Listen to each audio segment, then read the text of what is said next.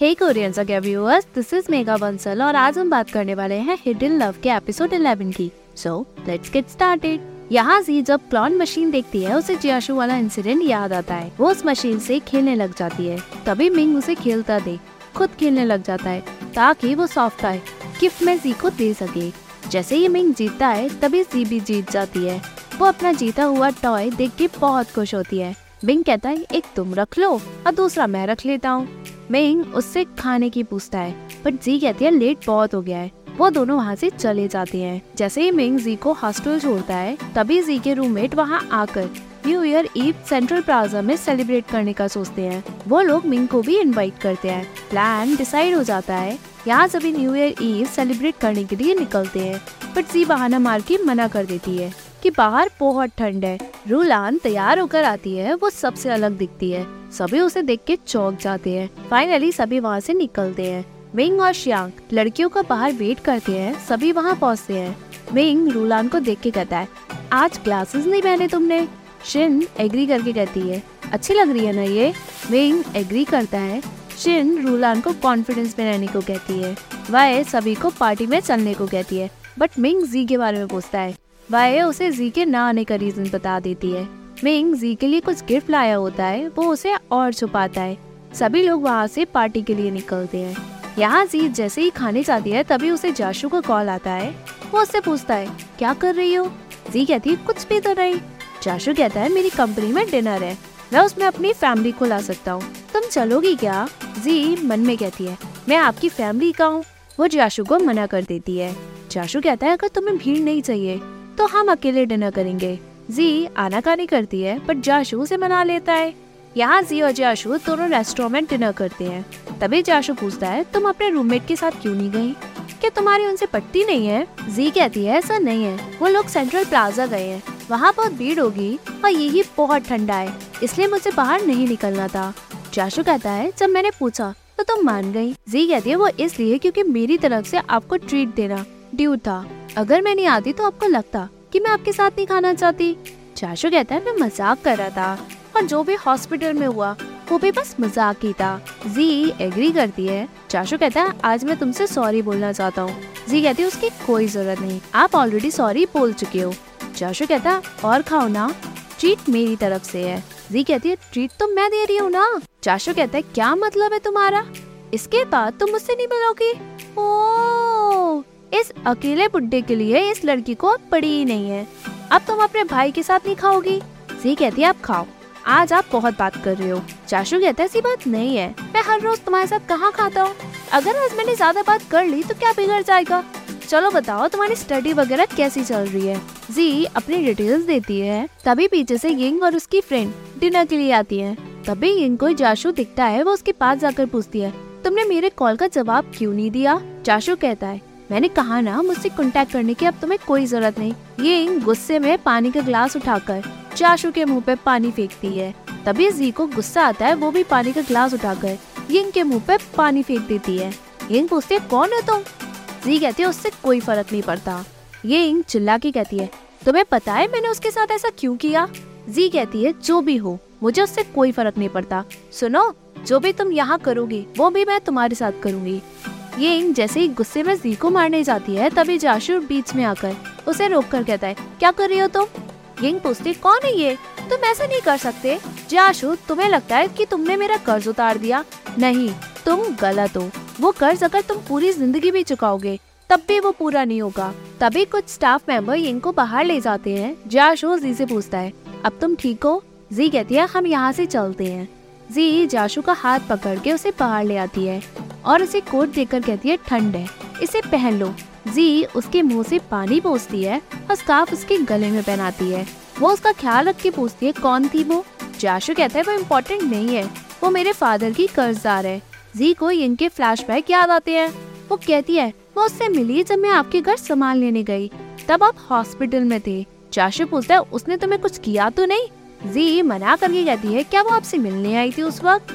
जाशु agree करता है। जी, पूछती क्या हर बार वो ऐसा ही करती है? जाशु मना करता है। जी, कहती है, अगर वो आपके फादर की कर्जदार है तो इसमें आपका कोई लेना देना नहीं है।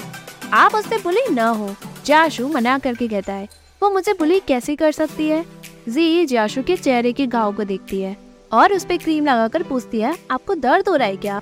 जाशु मना करके जी को देखता रह जाता है। वो उससे सब चीज़ों के लिए थैंक्स कहता है। तभी स्नोफॉल होती है, जाशु को कुछ अजीब और प्यारा सा एहसास होता है।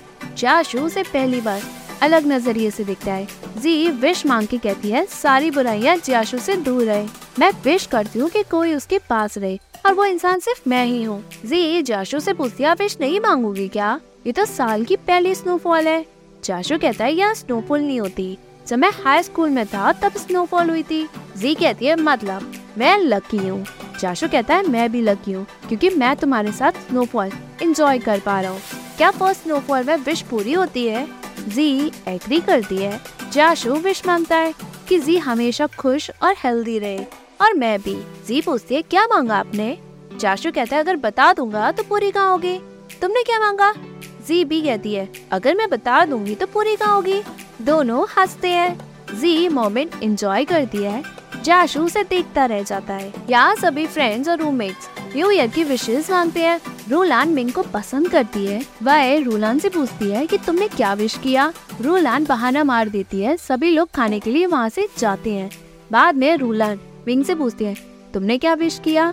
मिंग कहता है, मैंने विश किया कि जिसे मैं लाइक करता हूँ, उसकी जो भी विश हो, वो पूरी हो जाए। रोलान उस पर्सन को लकी बताती है।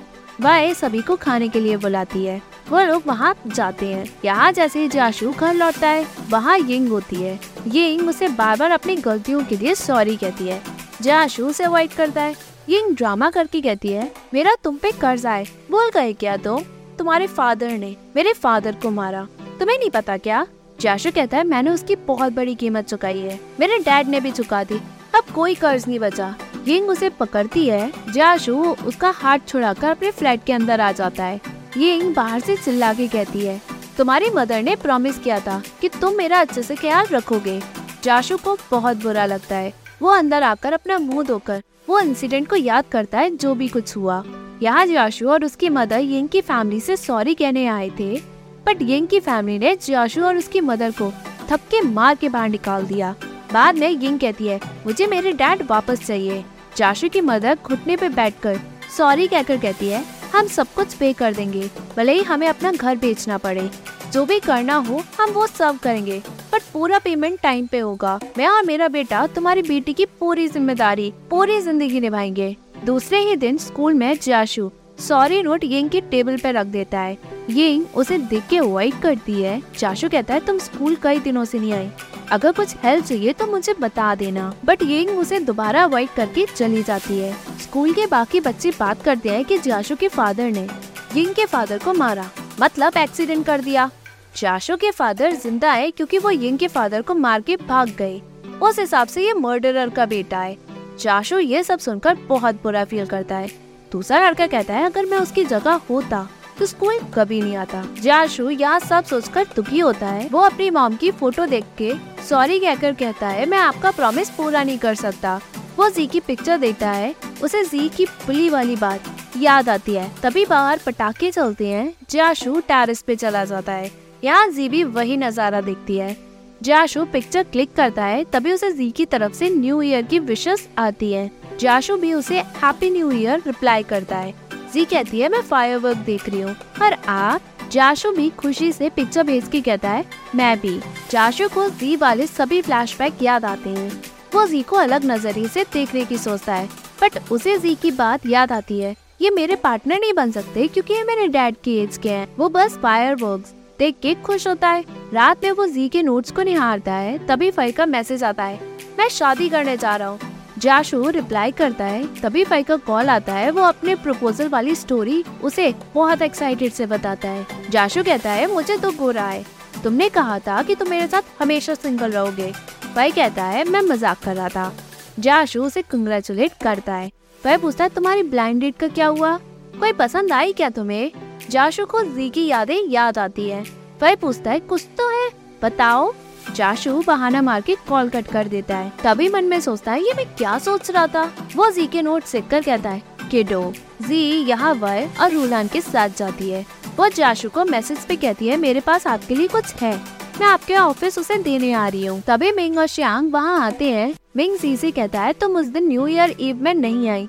अगर तुम फ्री हो तो हम चले क्या? जी कहती है, एग्ज़ाम आने वाले हैं। हम एग्ज़ाम के बाद चलेंगे। मिंग कहता है, ठीक है, एक नया बार खुला है। क्यों ना हम उसमें चले?